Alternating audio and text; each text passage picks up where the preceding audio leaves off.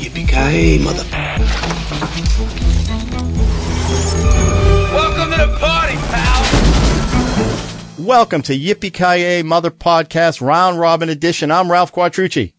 I'm Sean Paul Murphy. I'm Deborah Murphy. I'm John Quattrucci reporting for duty. I'm Chris Coker. And we have a special guest. Sean, why don't you introduce our guest? He's been on before, but introduce him again. It's uh, our son-in-law, Eric Hicks, back for a second episode, and he actually picked the subject. As he was signing off last time, he goes, Hey, if you ever do World War II films, I'd love to come back. He's a, he's a big student of World War II. In fact, he has gone to Normandy a couple times and not just because he was in France and visited. He went specifically to see the oh. battlefields. That's a bucket list for me. I'd love to. Not do only that. a professional football player, but a World War II. Oh, oh, you're expert. gonna you're gonna you're gonna bring up the Chiefs now, Ralph. Might as well You're- you're throw it out there. up the No, Chiefs. just so we have a professional Jeez. football football player on the team. On the, on the Enough, no, enough, enough time has passed since the AFC championship. okay. yeah, he's, he's, he's relaxed. And I'm sure he's thrilled to be on with all of us, this ragtag group of whatever we are. So here we go. All right. So yes, a round robin, as, as we all know, is we each bring a film or one film we want to talk about. You might throw a couple others out there just to get some things going. So, uh, Eric, since you're our guest and you picked the subject, why don't you tell us the film you brought and, uh, we'll get it going. all right, I picked the movie uh, Fury. It's a World War II era tank movie, and it's about the uh, final push into Germany at the end of the Second World War. It's a very got a very good cast. The story is excellent. The action is excellent, and um, I like Brad Pitt as an actor. So, and he's a, he's the main character. Well- Who doesn't like Brad Pitt? Well, Ralph, Eric, Ralph really likes Brad Pitt. Yeah, I, mean, got a huge, really I got likes a, yeah, I got a huge Yeah. man crush on that guy. Yeah. Um, this film is very gritty, right? David Very Ayers gritty. directed this. David Very Ayers muddy. directed, right? Very gritty. Shia, Shia LaBeouf actually pulled his own tooth out. Went And very did method big. on this one. Did Became a Christian. The whole movie. Became a Yeah. Christian out of this film.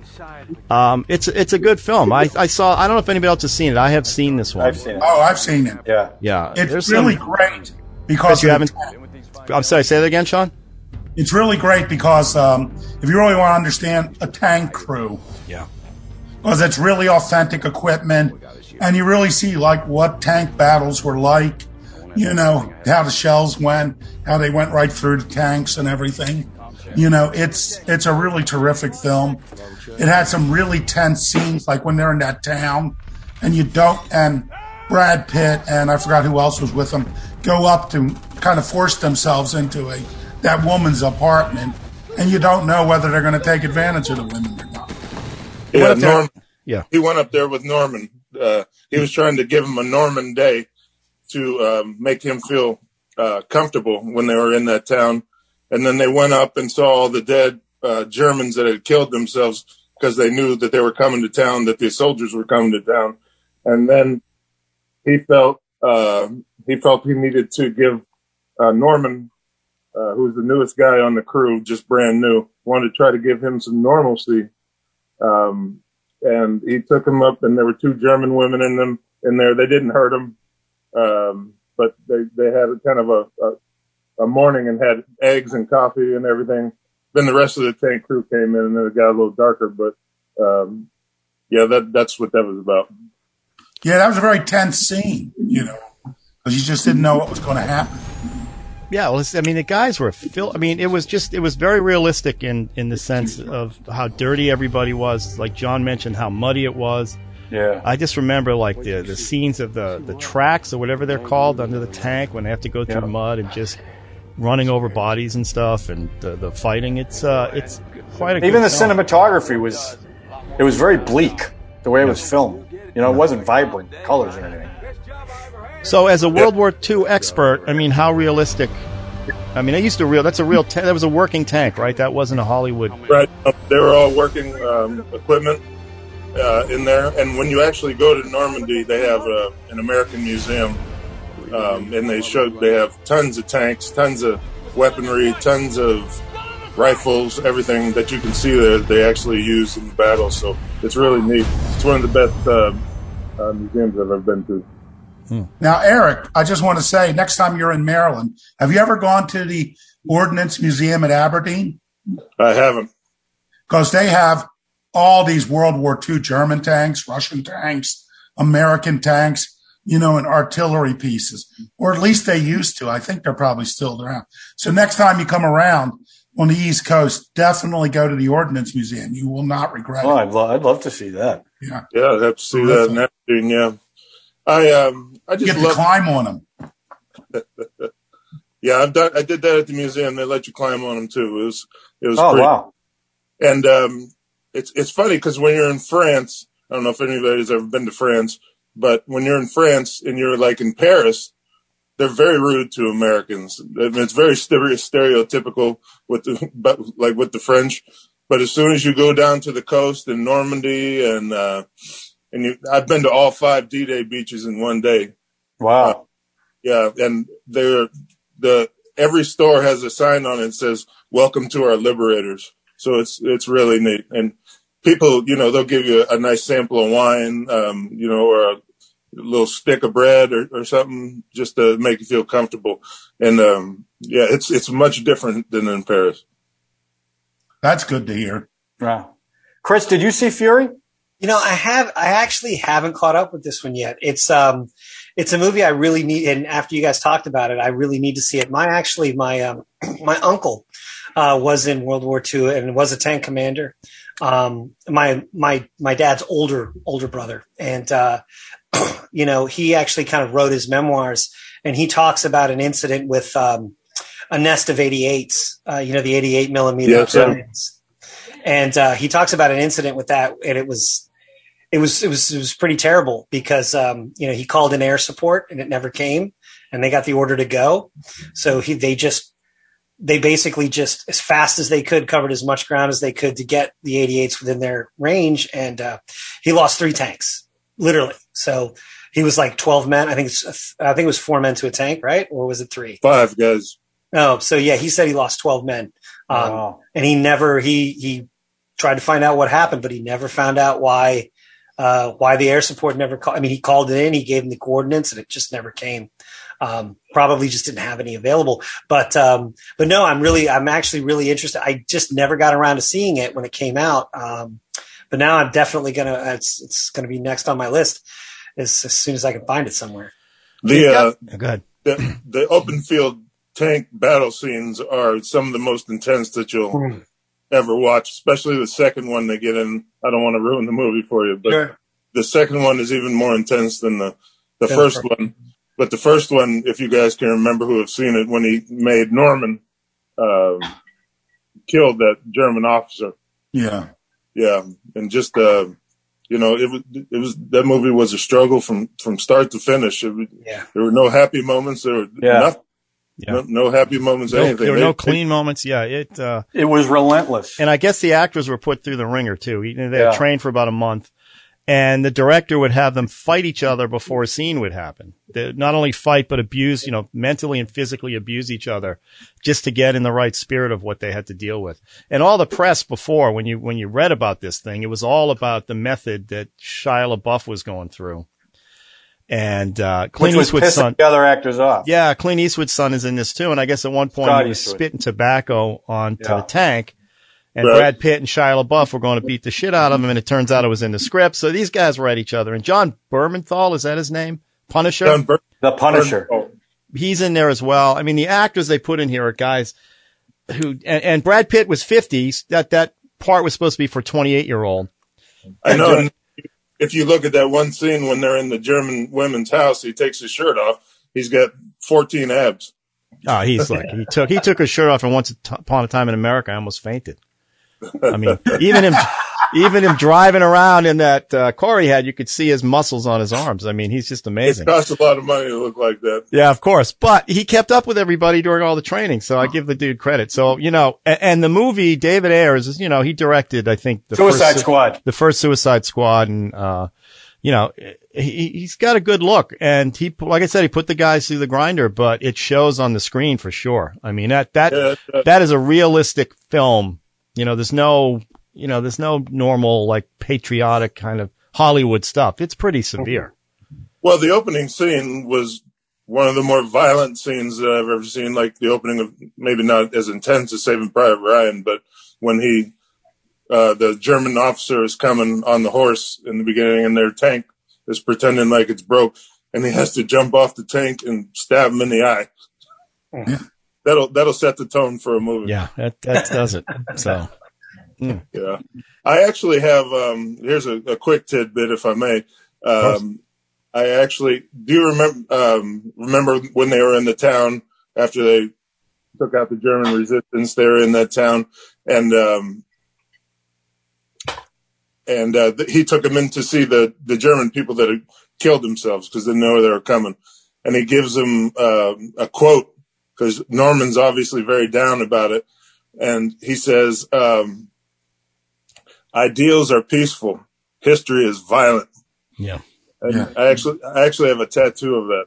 Oh, Um, really? Yeah. Yeah. That's That's so weird because uh, uh, Ralph has a tattoo of Brad Pitt.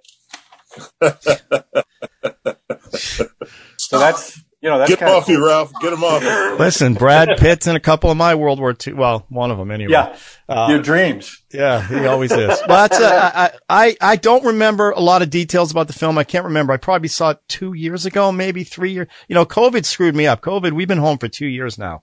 So for all I know, that movie came out five years ago. What year did that one come out? Um, I got it right here. I could tell you. More than 20, 2014, right? So that's when I would have seen that. Uh, I just remember how visceral it was.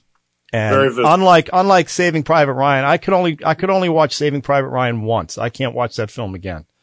Um, particularly the scene, the stabbing scene up in the, where they, the, the German stabs the, the soldier in the heart. I just can't deal with that. Yeah, be quiet. Yeah, I'm, I'm putting this, but this one, I just, I'm going to have to watch it again because I remember it being really good and I just, I haven't seen it in forever. I just remember tank treads. Is that what they're called? I don't know what the things are called at the bottom. Treads. Just going through the mud and these guys having, there's scenes where they have to like tow that or pull that thing out of that stuff. And they were all disgustingly dirty and everything. And you knew that's what they were doing. They were living like that. Brad Pitt even mentioned that they're out in the woods and no food, no water, no nothing. And they loved it. It was raining and they just were all into the whole spirit of the thing. So, um, seems like a good representation of what was going My, on. my favorite. My favorite. That's good. That's good. All right. Uh, John, what's your one film? How many you got? Well, I picked one, but I struggled with this because there's so many movies World War II that I love. Like Yeah. uh, I recently saw Hacksaw Ridge. Right. Look, the thing about these war these World War II movies and World War One that I love is when ordinary people do extraordinary things. And Hacksaw Ridge, I never heard of this guy Desmond Doss. Never heard of him. Didn't know his story. Then I saw the movie, and it, it was miraculous what the guy did. And I started to go on YouTube and look up all that stuff. And then uh, to Hell and Back with Audie Murphy, who was the most decorated World War II uh, soldier. Um, and there was stuff in the movie that they they didn't put in that really happened because the producers felt like people aren't going to believe that he actually did this stuff. And his his story, and he had PSTD, uh, PSTD. He, he really PTSD. He struggled a lot in his later life, but uh, when you see he him, took his own life. he, he took well. Oh no, I thought he died. No, he I died. he. No, plane crash, I think. But That's he he struggled toward the end of his life, and uh, when you look at him, he looks like a 12 year old boy, and the stuff he did was just incredible. And also, one of my favorite is The Great Escape. I just love that movie. But what I picked was when I think of World War II, I always come back to Band of Brothers, uh, which is Stephen Ambrose's book, which I also read. But the thing about the miniseries that I loved was you, unlike a two hour movie, you are completely invested in who the characters are because you're with them from training camp through the end of the war. And because the series was so long, you, you grow an affinity for these characters who at any point could die. And the other thing they did narratively that I just loved, uh, they had the real members of Easy Company in between the shows talking to the camera, talking about what happened in relation to the episode. And they never let you know who they were. So you knew the characters in the show, but you didn't know who the older guys were till the very last episode, where they showed the actor, and then they sh- and then they had the names of the real people. And I'm even getting chills talking about it now. Because when you think about the stuff they did, especially uh, the character played by Damian Lewis, um, who was, uh, oh, I can't, now I'm Captain Winters. Cap Dick Winters. The stuff he did is amazing. And, and the love and admiration that Easy Company had for that guy was incredible. So at the end, when you see him talking to the camera, and you know he was the one that uh, got the revolver from the German general when they uh, when they surrendered, uh, and he told the general to take it back. He didn't want it. This guy was humble, um, but but but it was brutal. You never knew who was going to die. It, it and, and because of the pace of it and the length of it, like I said, you really get into each of the characters. So when somebody dies, it's it's actually pretty shocking and it's it's got a lot of weight to it. Not that it doesn't in a two hour movie, but you've been with these characters for six episodes. All of a sudden they're gone. But again, and the other thing they did at the very end, they, they did a little documentary where some of the members of Easy, Easy Company went back to Bastogne and the Battle of the Bulge where they walked through the woods where they actually fought. It, w- it was, it was unbelievable. And the production values, you know, it's produced by Tom Hanks and Spielberg. The cast is, is the first thing I ever saw Damian Lewis in and he was brilliant the cast was mostly English. There was very few Americans in it. Bless you.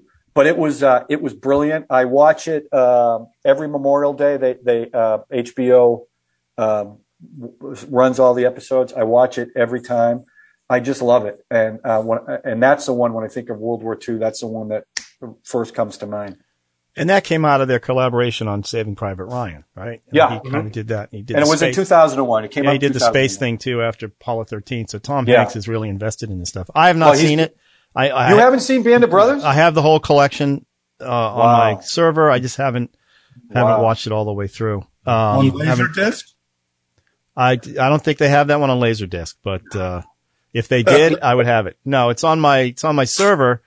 Uh, so yeah, I mean everybody that that talks about it raves about the show. Um, It's, uh, uh, you know, I got to agree with John on this one. It's it's legitimately one of you. You're literally talking about, you know, cinema quality, you know, production values, and and and just quality talent there. And it is, um, it's moving, it's powerful, and then on top of all of it, you're like, oh.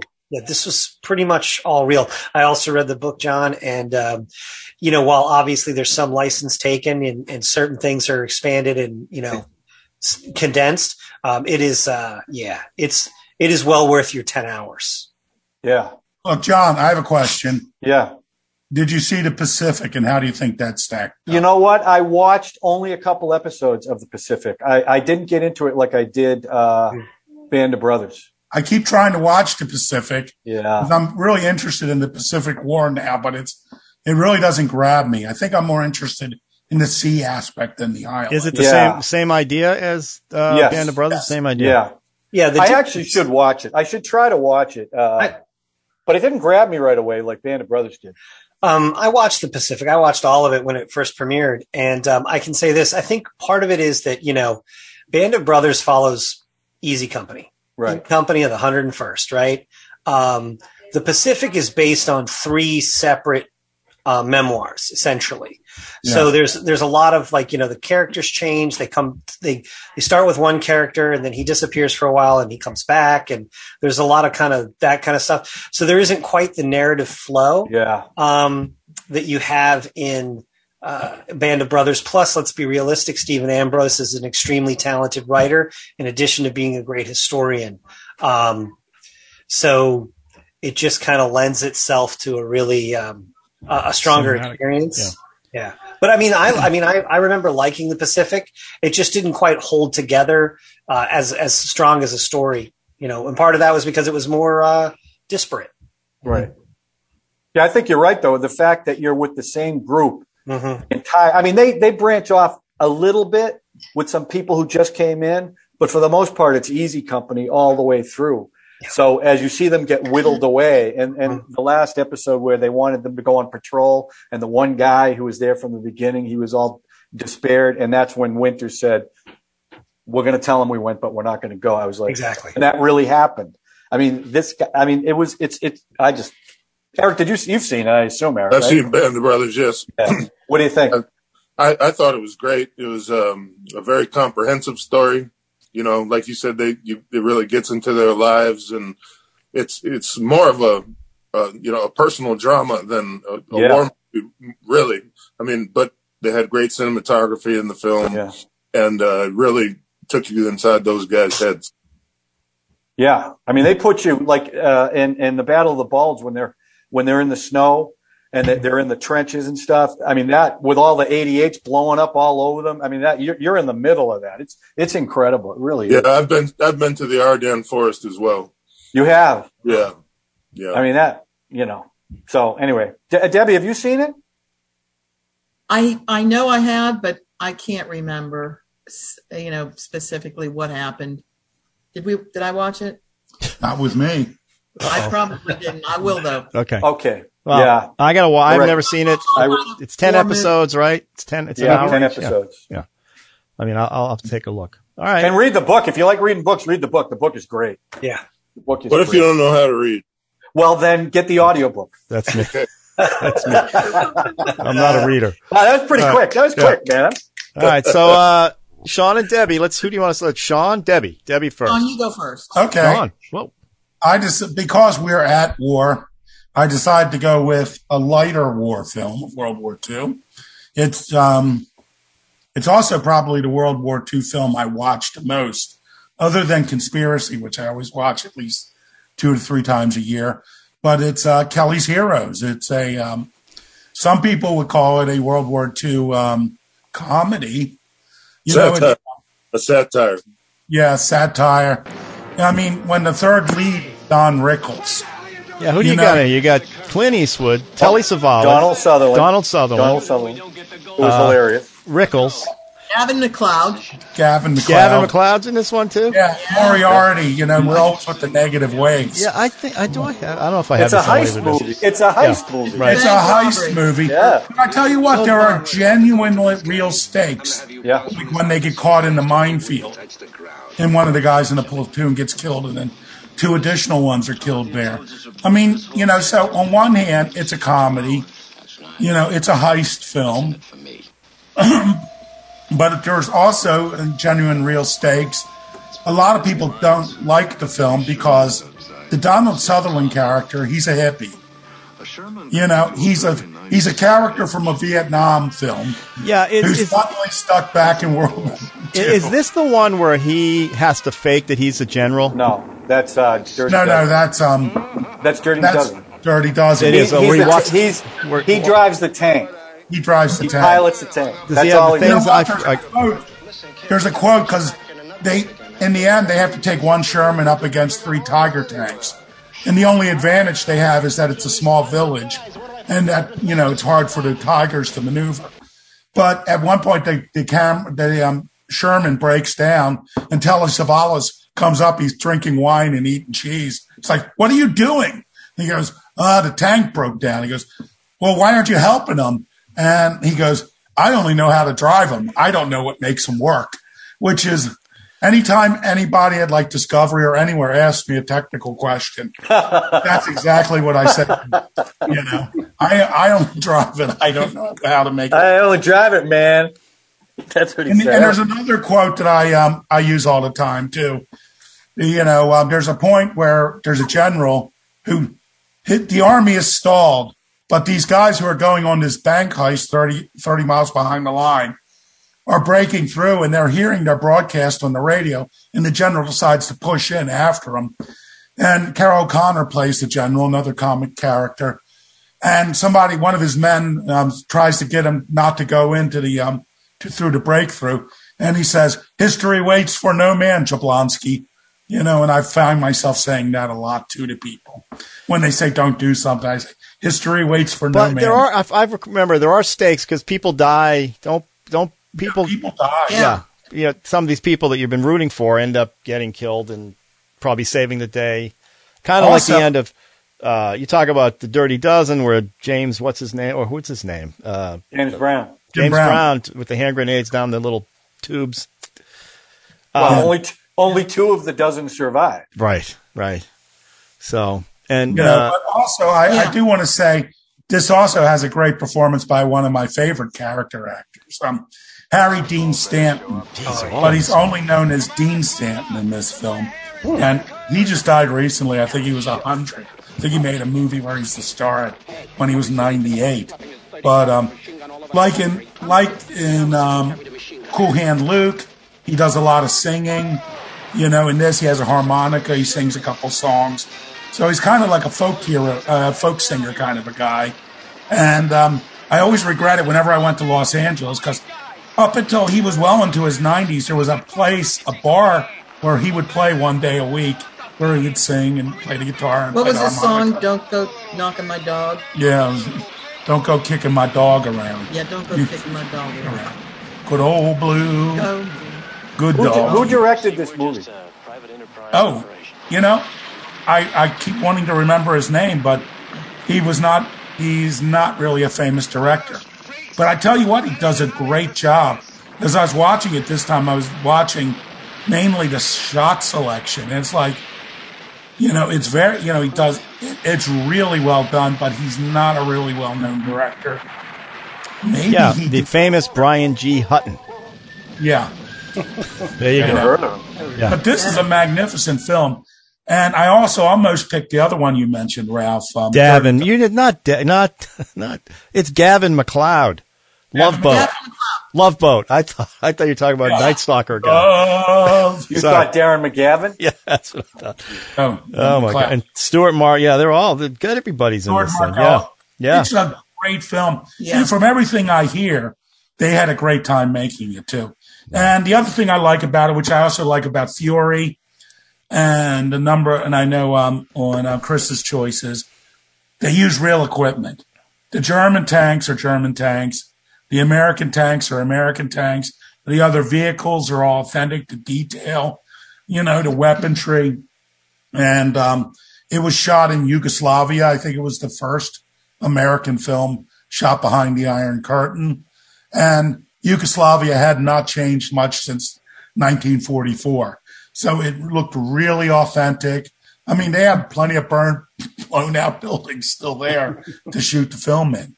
And because um, I remember in the 60s, well, not the 60s, but a lot of the films that were shot in the 60s, like Battle of the Bulge and Patton, they would use, they were all modern American tanks and they would like make, paint the American ones green and paint the German ones gray, you know, but they were all the same tanks. And even as a kid, that bothered me. So uh, I, I, really even, admire. I, I, I, wouldn't even know that now. Yeah. That's amazing you know, the thing about tanks, and Eric, you remember my dad, your your um, your grandfather. Uh, yeah, hmm. built built a tank. Did you see the tank that he built? I, I never got to see it. He oh. built a tank. He built. My father built a tank. He was very, very inventive, and uh, it was a child-sized tank. So oh. the, yeah, it was like not a real tank. but he created kind of an important detail in building of the tank. Did it shoot? what did it shoot? Tennis balls? Actually, it just did. It, he built it with using a, a, a, machine from a washing machine, I think, or oh. something. Oh. But like it would, the motor. It, it would grow, go, and everything. Kids loved it. Uh, Sean, Sean, what year did that movie come out? Was that after uh, 1970? I believe it was okay. after it was after the Dirty Dozen. And I want to tell you something. You know, both Dirty Dozen and Kelly's Heroes played on TV a lot. And they, and they were both long movies. They're both almost three hours long and they'd split them on half on two nights. But at my local theater, the Arcade Theater in Northeast Baltimore, they once showed those two films as a double feature. Oh my wow. God. That was a long double that's, feature. yeah. Yeah. And that was a great double feature. Yeah, but that's an appropriate double feature. Yeah. Two hours, 24 minutes. Yeah. And, it's a um, long film. Yeah. And, and Dirty Dozen is just, just as long, yeah. maybe. Well, nor, so, yeah, Dirty Dozen would always play in two parts on television. I remember. Yeah. As a kid. Um, and you know, it's funny. That was considered like, like one of the great action films of all time. So was Great Escape. But if you look at Dirty Dozen, it, it you know, 90% of the time is building the characters. Right.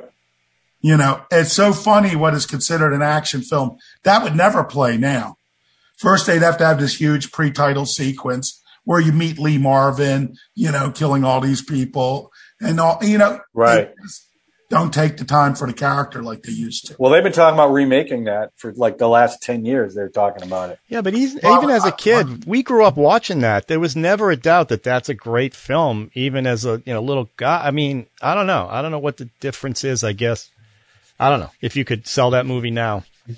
This Because you have to have an action sequence every 10 minutes. Ah. Well, and, and they have to be a woman too, as part of the Dirty Dozen. Well, that makes they sense. Couldn't, they, they couldn't have all men. Yeah, They'd have to, yeah. Yeah. Yeah. Hey, but look at it. Telly Savalas was in that. He was the psycho. Oh yeah. These heroes. And um, Donald but, Sutherland too. Was it was it Trin, Trini was it Trini Lopez? Yeah. Yeah. He, he, was actually the one who was supposed to throw the um, hand grenades. Right. But Frank Sinatra said your musical career is dying. You have to get out of this picture. So he he left and they ended up killing him. So all you hear about his character is, yeah, he died when he parachuted down. He got caught in a tree. Yeah. And you Which never saw him again. No, they, I, I mistake it. Uh, Rickles and Telly Savalas have been in a bunch of these, right? I mean, there's, and Clint Eastwood even does, like, uh, Kelly's Heroes. Eagles Dare. Kelly's right. Okay, that's right. So there's all kinds. Yeah, yeah. All they remain friends. They those guys remain friends after well after that movie was made. Well, go on YouTube. Rickles, Rickles, Rickles, talks about Clint Eastwood all the time, oh my gosh, making yeah. of, making of this movie. Yeah, um, we just watched we're not saying what we watched, but we watched Mr. Warmth, the Don Rickles story. Oh. And, you know, Clint Eastwood's in it, you know, the documentary and all. And he said one thing, um, hilarious, you know, um, that he, one thing he stole from Rickles was Rickles once goes to him, he goes, what, you know, giving him hell back. So what do you think? I'm Larry Dickman from Iowa. And, um, Clint Eastwood said wherever he goes, he goes, he's signed into hundreds of hotel rooms as Larry Dickman. and he's in a movie and one of his characters' name is yeah, and the enforcer he introduces Larry himself as Larry Dickman. Dickman. I just saw him do his last interview, Rickles. Uh, Rickles with uh, the Godfather, uh, Goodfellas, Goodfellas uh, director and uh, and De Niro. It was just a riot. I mean, right up to the end, he was just. Oh, he was he was hilarious up yeah. until the end. Uh, all right, good one, good. So that's that's the World War II film that yeah, it's kind of a sat not satire. It's a bit of a hum, you know, humorous. World but War II but, heist film. But it had some stake. Yeah. Yeah. Anyway, it's a precursor to what's that? Three Kings. What was that one? Yeah. Oh yeah. One. With George Clooney. Yeah. Yeah. David O. Russell film. Yeah. David O. Russell. Right. Right. All right, Debbie, what'd you get? What'd you bring? I picked uh, Enemies at the Gate. Never saw that. A uh, World War II film about um, oh, Stalingrad the the Battle of Stalingrad. Yeah. And here, um, it's a heroes were the Russians. Now, um, they're uh, sniping using uh, Jude Law as the expert sniper, and to get these Germans and uh, Nazis, you know. so uh, that's where it's so prescient, you would say, Ralph. That I would say that. Yeah, the Russians are invading um, uh, the, Ger- the, Germans are invading uh, Stalingrad in Operation Barbarossa.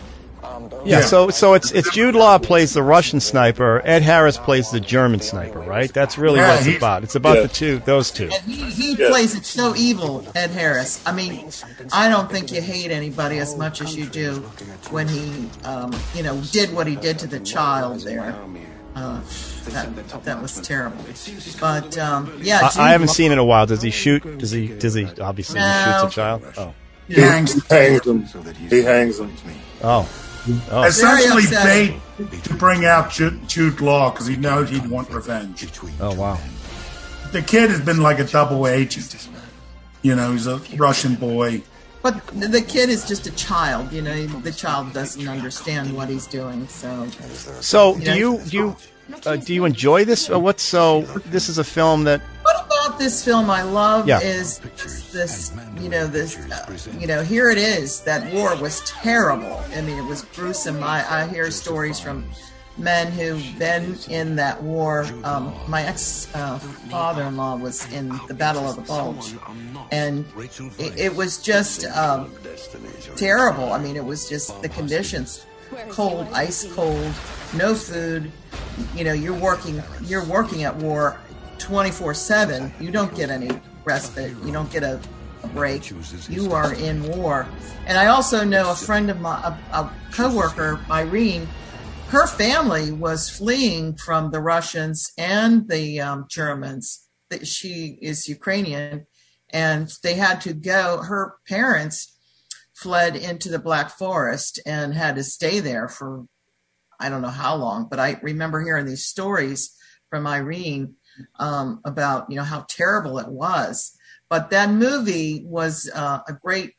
Um, it affected me because I I thought it was stylistically done, um, intelligently done, and it really showed a lot of the undertones of the you know how cold it was, and how calculating you had you had to be to survive something. I mean the the Russians were killing their own people for turning back on a desperate situation. So they were killed. They had to go forward and um, backwards. You know, if they went backward, they're going to get shot by their own people. So that's it, where the that's where the uh, war in Russia, uh, Operation Barbarossa. That's where it got turned back and pushed yeah. back to Germany. You know, here's the thing: is that book. There was a book called Enemy at the Gates by William Craig came out in 73. I read it. And when I wasn't having a new screenplay to write, I would adapt the book. And I thought, I almost adapted that book because I thought no one will ever spend the money to make a movie about the Battle of Stalingrad. Mm-hmm. and sure enough, they sure did. Enough. They called it Enemy at the Gates, but they didn't credit the book. They, you know, but if you look at the book, it said inspired the movie because they that was a great book about the whole battle. But in the case of this, it co- concentrates on the duel between the two snipers, mm-hmm. the German sniper and the Russian sniper. The Russian sniper is this big German, I mean, Russian propaganda hero. So the Germans send a sniper, a, their top sniper to kill him. You know, so you have over a million men fighting in this, this horrible battle. This was probably the worst battle of the war and you know, and just sheer and, ugliness. And what they really wanted at that time, because it was it was uh, fruitless, it was going nowhere. They said what they needed was hope, and that was you know what uh, the character Jude Law played as a as a way to be a hero and to um, change everything, you know. And then uh, that's yeah. what I loved about it. It was like pure um, with nothing, you know, but just smarts, you know, to figure out smart the enemy. So, Eric, when you say pushing back, who was pushing back, Germans or the Russians? What was going on there? So, they're going into Stalingrad. They want it because it's Stalingrad, and Stalin's obviously the leader. And they, it was basically control of the Volga River in whatever section of Russia that is, Eastern Russia. So they threw everything they had at the problem. You know, they were getting outmanned. Um, but uh, like Debbie says, the, the sniper uh, is what really changed the war around in this movie. And it's probably not too far gone from real life, but that's as far as as the Germans got. And then they pushed them back from there and uh, pushed them all the way into Germany. And what Debbie saw was true. They really did they had to shoot their own men to get them to go into there because it was a slaughterhouse. You know, people yeah. did not want to go in there. You know, so uh, the rush, you know, and, and like Hogan's Heroes or any German movie you see, you know, or World War II movie with the Germans, they're all afraid of being sent to the Russian front because they didn't want to be sent to like Stalingrad, which yeah. was you know, it was just it was just a slaughterhouse. Wow. Well, in, in, the opening scene of the movie, it tells you how intense it is when they're getting when the boats they're taking across the Volga River keep getting strafed by the the German fighters, and whoever got off the boat, then the first person that got off the boat, um, they gave a gun and some ammunition. The second person just got ammunition, so he could pick up the gun when the other guy uh, was taken down. So that's pretty intense. Yeah. Oh Lord, war is hell. This is a weird time to be doing this. I'm not going to lie. Actually, it's, an appropriate time. So it? it's so strange because I'm hearing about Russian soldiers emailing their mother, going, "I don't even know why I'm here. I'm, I don't know what I'm I doing here." And we're we're attacking other Russians. I mean, they're going into places right. where people, it's just crazy. Okay. Gotta um, stop. It's gotta stop. And I think by, by the, the, um, the Ukraine standing up and having courage and mustering that courage and, you know, all the prayers going out for that country being attacked like that so viciously for no reason. And it's, and it's, it's, I gotta say the word bullshit. You know, I mean, I don't, I don't usually use that kind of language here, but I'll say that. It's bullshit. Yeah, I'll say it with you. Thank you. Yeah. It's like they're they're attacking something unprovoked, unprovoked. I think they, I think he got he got sort of bamboozled. He thought he'd be going in there as a liberator, and yeah. people are like, "What are you doing? I don't understand." Oh, who, who Putin? Putin, yeah. No, I think I think Putin thought it would be over in two days. Right. He thought that they were just going to open up and go, "Okay, no, we're no, done." No, they were no, that they were going to cut off the head, and they, they weren't going to put up any kind of resistance. It totally. I mean, they're still listen. They've got the they've got the the power that they're gonna they're gonna take it over. There's nothing Ukraine can do about it. But no one ever thought it would take this long. Yeah, and, this and is going to even if God they love win, the Ukrainian people. Lose. Yeah, well, they even right. the Russians win, they'll lose because they're going to be North Korea. huge insurgency. They're going to be North Korea. Accept the puppet government. They're, they're, going to be completely shut out from everybody. Eh, so they're, they're screwed. The ruble's already worth nothing right now. All right, we got to move right. on though. That's right. A, oh, thank you, John. I appreciate the direction. Well, sometimes right. you get a little off. All right, Chris, what's your film? Okay, I um I brought a uh, one of my favorite World War II films um, called A Bridge Too Far. Um, it's based on Cornelius Ryan's um, excellent history about uh, Operation Market Garden, uh, which happens, you know, in the middle of 44. Um, and like the opening kind of uh, narration says, the idea behind this, uh, you know, operation was essentially to bring the boys home by Christmas. Um, and it's it's it's essentially it's a about a three hour film. Uh, it's directed by Richard Attenborough and it is um, amazingly directed. It stars basically everybody who was anybody yeah. in the 70s. Yeah, I was just going to say. With the yeah. exception of Steve McQueen, um, who I think he actually was up for a role in it, but said he didn't want to do it because it was such an ensemble piece. Um, it's really one of those movies. When you look at it, you're like, you just watch it and every five minutes another person pops up and you're like, holy crap. Yeah, these were the days when they were doing that kind of thing. And he had just probably done Towering Inferno, which is another one of those yeah. where everybody's yeah. in it. So great yeah. movie. Jim Brown's in that too, isn't it? I'm sorry, what was that? Isn't Jim Brown in Towering Inferno too? I don't no no, is Jim Brown in there? No, it's uh, OJ plays one guy in there. OJ. I don't know. Yeah. the security Eric, guard. Confuse, security don't guard. confuse OJ with Jim Brown, okay? I won't do that. Yeah, so Bridge Too Far, 1977. Richard is, Attenborough, is he the actor in uh, Great Escape? Is that Richard Attenborough? Yeah, Jurassic Park. Jurassic, Jurassic Park, right. Park okay, yeah. And The Great Escape. He was X. Right, right. Yeah. yeah. He is... Um, anyway, so the, the film, you know, chronicles basically what is a bit of is a bit of a debacle. Um, as the you know the Allied forces were pushing forward so hard. Um, it was a massive parachute campaign, and the idea was to basically go in and take a number of cities and um, cities and bridges in Holland. And if they got these bridges, they would have a path right into the um, the industrial heartland of the Rhine, and then the Germans would have nothing left. Um, and basically, through some bad luck, um, it really goes wrong. But it is a fascinating story. Um, and one of the things I love in this film so much is that it it captures this weird kind of British officers' esprit de corps, to, for lack of a better term, in the sense that there's this whole attitude that the British officer, you know, I don't want to miss the party.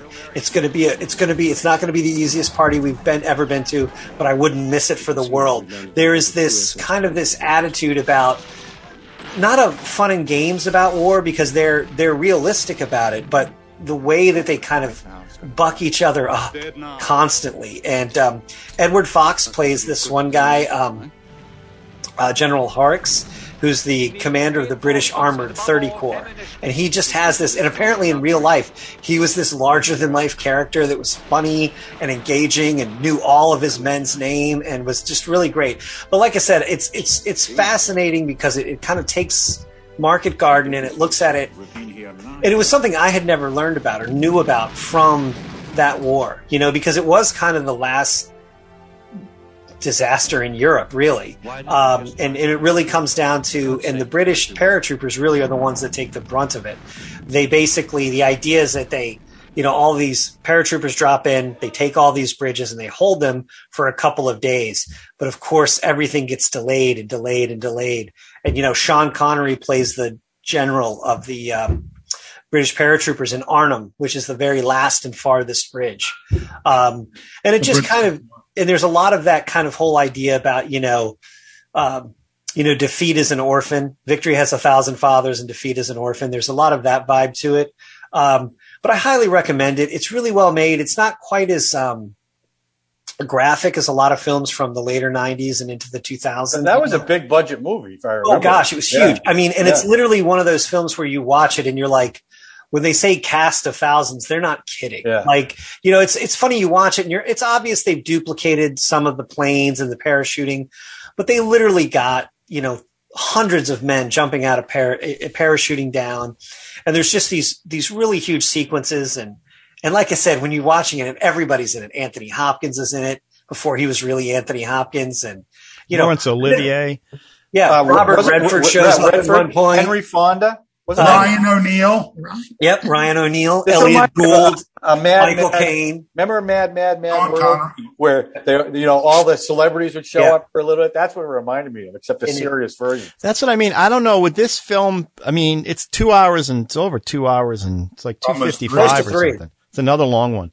Uh, yeah. it just feels to me like I remember seeing this in the movie theater, right? Mm-hmm. And I think I think if I remember correctly, don't they all? They don't get to that last bridge or something. I forget. Nope. A, no, it's okay. the last bridge. They don't. They don't quite make. They yeah. They yeah, I just don't know if this film would even, you know, nowadays it would never, like, you're talking about action scenes and things like that. I just feel like all this stunt casting.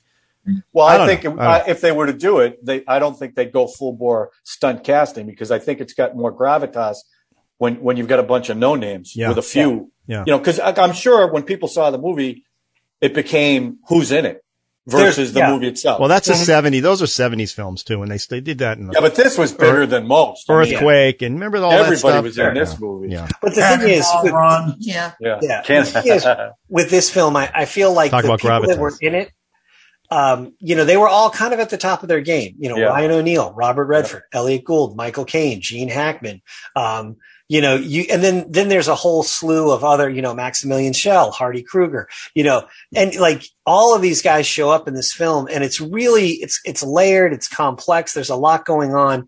And then, you know, you know, you talk about how I, I felt like they were able to develop these characters pretty quickly. And, and it's not, it's not a super graphic film.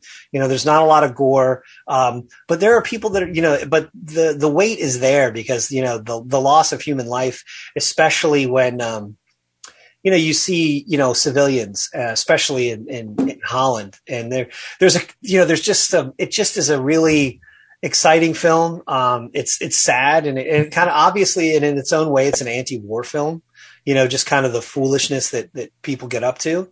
Um, but, but all, all the while behind the idea of, you know, let's bring the boys home for Christmas, you know, that they tried this crazy thing that was probably a really bad idea. And there's the great line is at the very end of the film, which is interesting where, you know, one of the guys, um, General Browning, who's British, he's like, you know, I always thought we tried to go a bridge too far. Um, the funny thing is, is that in the movie, he he seems to shoulder a lot of the blame in the film version. Uh, but when I read the book, he actually says that, or at least in the book, in, in, in Ryan's book, he's he's quoted as saying that very early on, um, which kind of changes his character completely. While even from the beginning, when Montgomery came up with this whole idea, he was like, "I think we're going a bridge too far." Basically, he's like, "I think we're we're trying to shoot the moon here, and it's too much."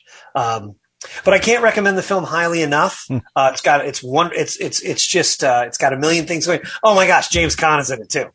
Um, it's just like literally every Gene dude Hackman. Gene Hackman's oh, in it. Yeah, he plays a Polish, guy. I, I, haven't seen Polish it in a long time. I haven't seen it forever, but I'm just I'm reading the IMDb. right after the podcast. Right. It's yeah. on um, it's on HBO Max, I believe. It right is. Now it just it literally seems to skip from Netflix to, to Amazon to HBO Max. And what always happens is that somehow or another it's like it pops up in my feed and I'm like, oh well, I'm gonna watch that now. But plus, it's you know I've seen it. Do- uh, I've probably literally seen it a dozen times. It's Yeah. really Wow. one of my favorites. I haven't seen And that. I- Check it out. I will highly it recommend it. Okay. What was that, Sean? I hate to get all equipment porn again, but once again, very accurate detail in it. I know Ralph is usually the one who gets into equipment porn. Oh. Yeah, like God. like audio equipment and video equipment. I don't know anything about World War II planes or tanks or anything. I wouldn't. I wouldn't have a clue. It's have you a- finished? Speaking of which, have you finished article whatever that Archive eighty one? I have. I, I did, yeah. Yeah, the hero is a PXL two thousand. yeah. so the Fisher Price camera becomes the hero. But anyway, uh, all right. Well, I brought a film, but I'm going to talk about quickly just two others before I talk about the one I brought. I'm obsessed with German Nazis and Hitler. I don't know why. I don't know where it comes from. It's crazy.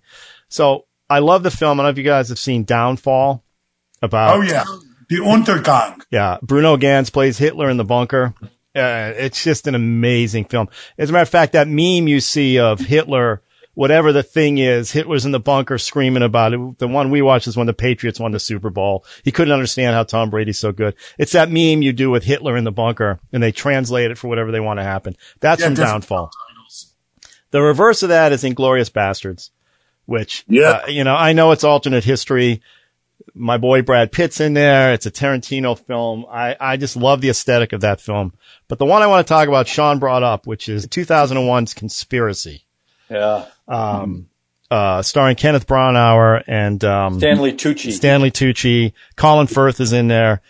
I, I can't, I can't name all the actors and I can't name their, who they were playing, but it's based on the Vansa conference in January of Wannsee. night. What's it called? Wannsee. Wannsee co- uh, conference, January 1942. It's when these guys all sat around a table and talked about the final solution. Talked about exterminating 11 million people around the world, not just in Germany. And it's a very, like Sean said, he watches it two or three times a year. This is a film that I can put on and just get absorbed by it. It's so fascinating to watch these guys sit around a giant conference table. That's all it is. People sitting around a giant conference table talking about exterminating 11 million people as if they're planning some office party or something. Very technical. Uh, there are some people in there. What's Based it- on actual transcripts, right? based on there's there's, there's a mystery about you know because Eichmann is that his name? Is that who Stanley T- Tucci was playing? Yeah, Eichmann. Eichmann, okay. So he, they, they took notes during this whole thing, but then they wouldn't let anybody take any notes, and he translated all the notes. And I've been watching a lot of YouTube stuff, and he, I guess he was put on trial, right? He lived, put on trial, Yeah, yeah. war crimes. So he's explaining the translations he made don't exactly talk about what they really said. I mean, and this movie is brutal. The way they explain how they're going to uh, first they say evacuate, then evacuate became the metaphor for exterminate, and how they planned it. And Branagh plays the main guy, who's a direct underling of Hitler, uh, who basically says says Hitler, this is what he wants. And there are some there are some people in there having trouble uh, with the situation. Uh, Colin Firth plays the the scientist who came up with the blood idea. You know how you determine who's Jewish and who's he not Jewish. lawyer. He was a lawyer. The law, there were a lot of lawyers in the room. This is the thing. Most of these guys were lawyers. Anyway, it's just a very matter of fact film about how these people came up with the final solution. And, and there are lawyers in there. There are soldiers in there who are, who are, one guy said he shot 42,000 people. How do you explain that? How do I talk about that? What do I do? I'm, a, I'm just a soldier doing my job and this is what you're asking me to do. So there's different levels of how that's affecting people. Right down to people just, you know, slamming the table. We can't, let's get rid of them. This is great. We're going to, uh, you know, how they came up with all their plans to gas them and, you know, rolling vans that they carbon monoxide, just horrible, horrible stuff. But it's done in such, it's so well written that I'm just fascinated by the mechanics and the way the Germans were able to compartmentalize, you know, how they turned this into a very precise, you know, trains have to run on time kind of deal, uh, and what, and what they did to, ev- to, to murder 11 million people worldwide. And, um, you know, this is 1942, so I don't know how far along, you know, I don't know when the Russians invaded Berlin. I don't know where we were, how close we were to the end of the, the war at this point. Not close. In Okay. 40 42, they were They still were in starting to stall. North. They were in North Africa. Okay, so that's early then. 42 is early. Okay. I don't know if anybody has seen this film, but Yeah, it I is, saw it. it's so well written, so well just. I think just what was so disturbing about it was they could have been talking about That's what I uh, mean. a, a rat problem. Right. Uh, it was just, it, he and used the right phrase. It was very matter of fact. Yeah. And they were coy. They were also coy about how they referred to the Jewish people. Uh, they didn't really refer to them as Jewish people. It was like this separate thing that they were talking about without really saying it. But it was just so straightforward. Like, like if you didn't know what they were talking about, you just couldn't believe that that's what the discussion was about. it Well, was just, it was you, really, you say coy. Some of them They were, were a coy. little coy. Some Yeah, of them were well- coy. Some weren't. And then there'd be these side conversations, like even Stanley Tucci, Right. who you kind, I don't, cause he, he got physically ill at one point when they were talking about how they would have, how they would gas people in cars. And it looked like it affected him. But then he goes on to tell this story about how he meets a rabbi and he wanted the rabbi to teach him Hebrew. And just the callousness with which he explained that story Right. and what that guy could have done. It's just, you go, oh my God. And, and, and the whole time Branagh's in there bragging about this home that it's a beau- it's shot in a beautiful place. Uh, And it's, it's, it's homes that they took from Jewish people, uh, that he's going to live in after the war. I think he died. You know, they do a hole at the end. They do, He was murdered by partisans. okay. Uh, and then, I, you know, as I, di- as I always do, I deep dive and I just have been watching more information about this and it's just the calculated, you know, nature of what they did is just so disturbing. well, and it's also, great, it's also citizen against citizen. This is the other thing that just talk about prescience right now. Citizens were turning in each other to have them shot and killed and all this stuff. And you, and you sit there and you go, that could, you know, that happened in Germany. That could never happen. And you go, well, wait a second. It might, it might be able to happen even now. And it's a little bit freaky. Um, but this is one I could watch two, three, four times a year. Um, Well, to me, the thing that two things always strike me about this movie. One is that people always say prejudice is a is a matter of ignorance, but everyone in that room, I think, except one, the guy from the State Department, Yeah. had a, had at least a college, had at least a degree. Most of them were PhDs or masters. Yeah. So that even the soldiers, they were an incredibly well educated group of people. And secondly, how few of those people paid for what they did. Hmm. A lot of them ended up, you know, not being punished at all for, for these, perhaps the worst crime in humanity. yeah. And a number of And them got away with it. the point is the the the over civilized quality of their lives you know like they were so living big large and they were their souls were so small you know their their you know civility they, they had none they, well, even were- the way they were breaking down, you know, even if a German married a Jewish person, the kids, if they have Jewish blood in there, they're Jewish. Get them on the train. would- depending on how many grandparents, Right. some would live. It's Some would amazing that breakdown. And I was watching another like a TED talk where they actually showed those charts. They showed the doctor's charts and it's just devastating. Um, so it's, it's a fantastic film. If you can, if you haven't seen it, I would highly recommend it. It's an HBO film. It's on Yeah, HBO. it's on all the, you can watch it anytime. have you got, Eric and Chris, have you seen this? I have I not. have not. Oh, it's, it's disturbing. yeah. I actually know a lot about, um, a li- well, I won't say a lot, but I've, I know a, g- a decent amount about Adolf Eichmann. Um, he was essentially the highest level. He was the highest ranking, uh, Nazi to escape, really, because he was the second in command of the SS. And like obviously this movie talks about, he was kind of the project manager of the final Right. solution. Right. And um, he was the guy. They actually made a movie a couple years ago starring Oscar Isaac about his abduction in his abduction and bringing back to um, Israel. Um, in, Yeah, that's a great story with the Mossad. yeah, yeah. in Argentina. Yeah, awesome. and it's yeah, it's funny. The um, the the Mossad agent. I actually um, he you know he you know I was it was ghostwritten, but he has a, his biography or autobiography. Um, I got it signed by him. It was pretty cool down in D.C. Uh, but um, but yeah, so Eichmann was like, you know, he was like the highest level guy. There's actually a movie just about the trial. Um, I forget what that's called too. I'm sorry, I can't remember any of the names of these movies. Um, but uh, there's a lot about that guy because he's because because what happened and you know he was living in Argentina for like 20 years Oh, wow. and they found him and they literally just one day drugged him Drug- snatched him right off the street. And then, kind of in a, in a wonderful sense of irony, um, the way they got him out was they made him up to look like a really old person and really sick. Um, and they were basically like, he's a very wealthy Jewish man. Um, who's very old and who's going to die, but he wants to die in the homeland. Oh, and wow. that's how they were able to get him out of Argentina because they didn't have any like papers for the guy. Right. So there you was don't like, know the name of that film because now you know. Um, like I said, it's I'm Oscar obsessed Isaac. with- I think it's called like Operation Finale or something Okay. like that. I don't know. Yeah, Oh. it's Operation something or other. The Yeah. boys from Brazil. I know that. Well, that's Oh. that's what I was just Oh, thinking of. Right. That's the cloning one, you know. Yeah, That's clone Hitler. That's another. Well, that's you uh, know, There's great documentaries. I don't know if it's Netflix or Amazon Prime uh, on on hi- how Hitler came to power, Mhm. which is really fascinating. And then the people around him, where they everybody around him, they do one episode Hmm. and talk about that. It's really really fascinating. Wow, And that's you- listen. Downfall. If you watch that, you know they're all in there. Goebbels is in there, and what Goebbels' wife does to her own children. Yeah, and yeah. all the people that are dying by suicide in that movie. I mean, it's Right. just all over the place because that's the, when the, when Berlin's getting run over by the Russians, right? That's who's coming in. Oh, yeah. was, was the Russians. We're the So- So it all connects.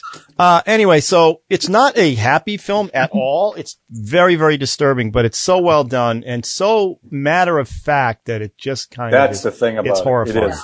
right yeah. down to the they're they're buffeting, they're eating food during Yeah. the drinking wine, and just it's just horrendous. But uh, Yeah. very, very, very well done. I have a great story about Berlin. Let's go. So, all right. So I get in the cab and um, I'm in Berlin for the first time, in Germany for the first time. And I uh, tell the uh, cab driver, uh, take me to the Reich Chancellery. He's like, all right, well, we really don't call it that anymore, but he took me over there. So I'm, I'm walking around the place, walking around, and then I get to a section that is covered by plexiglass and, and everything, and it's where Adolf Hitler was incinerated by his own people. Um, and then the kicker to the story is my dog is named Berlin. Yeah, take it's me to uh, the Reichstag. Oh, we don't call it that, Eddie. He knew what it was, though. Oh yeah. You know we do. I do. I'm going to get a little serious about this for a sec because uh, we do. You know this whole thing that's going on now with with people talking about our history and and how whether we should be ashamed of our history or not.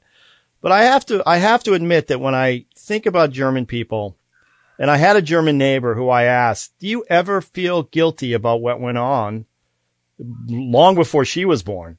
But that that that ha- that was able to happen in Germany.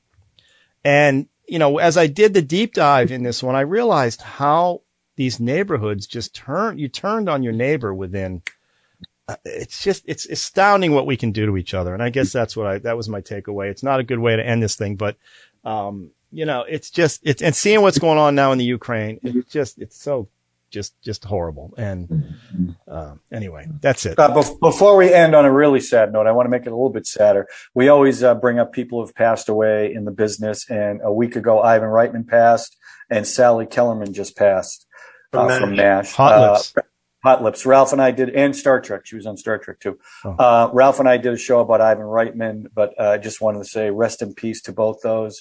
Um, uh, I don't know how old Sally Kellerman was. She was older than Reitman, right? she was in her 90s i think in her 90s She was in her 90s? i think maybe so, so rest in peace to both of them. yeah And not to mention your revered uncle. Oh, well, yeah. Uh, my uncle also passed. Very sad. Um, Very sorry. thank you. Sorry to hear Uh, but uh, he, it was uh, a day it was a they had a nice i don't want to say was- nice funeral but it was a no, life no, affirming it, it was, it was a funeral that he would have loved. yeah it was amazing actually so But, Oh. uh, yeah. So thank you for that, Debbie. I appreciate that. All right. Well, now back to business. uh, uh, we got to spin the wheel for, for the next round robin. Oh, All Are right. so- going to slam anything? Eric, thank you very much. I'm not saying Yeah, you should Eric. go. You should stay for the spin, but appreciate It's you joining awesome. us. Yeah. Thank you, Eric. The amazing thing, like when we do these, when we do these round robins, it's amazing how many films there are that we could have brought. I mean, Yeah. you know, you think about you know, we none none of us brought Saving Private Ryan or Dunkirk or you know some of these amazing films. The 1918 film, that one shot deal or whatever it was. So there's so many films we could have talked about, and it's nice to hear what you know what it is the ones that kind of you know that you wanted to bring, and it's it's always Well, thank- fascinating. Thank you for having me, guys. If I think of a, if I think of something else, I'll I'll try to create a show. There you go. man, you're in. I'm glad somebody's doing that. All right. Here we're going to spin for next week. Let's see. He was bored. No, I'll just spin it. Okay. Can you guys see the wheel? Yep. Oh,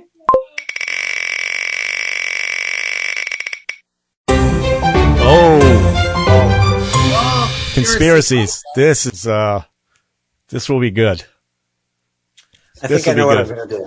Already, you know? I, That's it's just, you know, I, wow. I, I, well, I don't know. I may not, uh, I may What do you not. just tell me what you're thinking? I'll tell you what I'm going to bring if you tell. Uh, I, I the the Francis Ford Coppola fo- film, uh, The Conversation, starring Gene Hackman. Good one. Oh, good one. Great movie.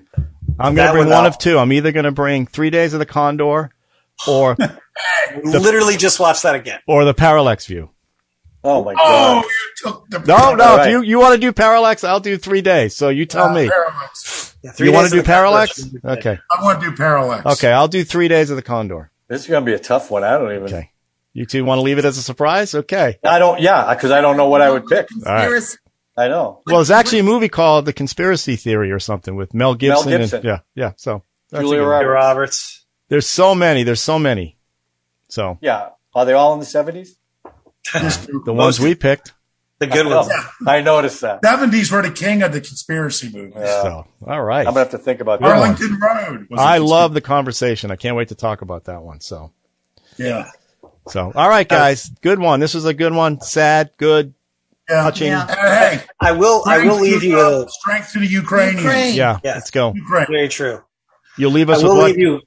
Um, I, it's a it's a it's a small little slightly happy story. Uh, it's no, it's actually a very happy story. Um, it's um, I mentioned my uncle who was in World War II uh, earlier. He was in for the entirety of the of the war, uh, but as he put it, the army was pretty good to him. He was stateside like four years. He saw a couple months worth of battle uh, action during the Battle of the Bulge. He said that was enough for him. But literally, true story, he was on a troop ship leaving England, um, going to the Pacific Theater. That's what he was doing. You know, he was on a troop ship with a bunch of guys, and literally, like a day into their journey, they got the word that uh, Japan had surrendered, and literally, they went from going to somewhere in Okinawa as their destination. They made a hard right and went to New York City. Wow. Oh, I got even a better story with Wow. one of my cousins. He told me that's a great story, but my cousin was in the United States. He was shipped out to go to Europe. Mm-hmm. He's in the army. The war ended in Europe before he got there. They diverted the ship. They diverted the ship to the Pacific and the Pacific war ended before they got there. Oh, So he just took an around the world cruise. Well, we got a great story. My father's in the Air Force in Korea, and he was stationed in Bermuda. Uh, He would do uh, package runs, lick, liquor runs to Bermuda He and was- back. He was a mechanic on all the big Yeah. planes that We flew need in we need there. some beer, Ralph. So he was holding the front uh, in Bermuda. Right. So there you go. Yeah. All right, everybody, listen. Let's go Ukraine, right? Crane, stay strong, Yeah, Ukraine. stay strong, Stay everybody. strong. Have a good Stay week, strong. John. Good luck on your job this week. That's right. Remote from North Carolina. My first Hey. remote broadcast. Oh. exactly. Are you in Charlotte? I am in Charlotte. Yeah. Nice. Is Rose with you? No, no, this is all work here. So I got I got on the plane. It was 29 degrees. I got off the plane. It was 70. Beautiful. That's nice. Beautiful. Well, have a safe week, everybody, and we'll see you next week for conspiracies. Sounds good. 101st Airborne. My nephew Max. Yeah. Well, Thanks, that's my son.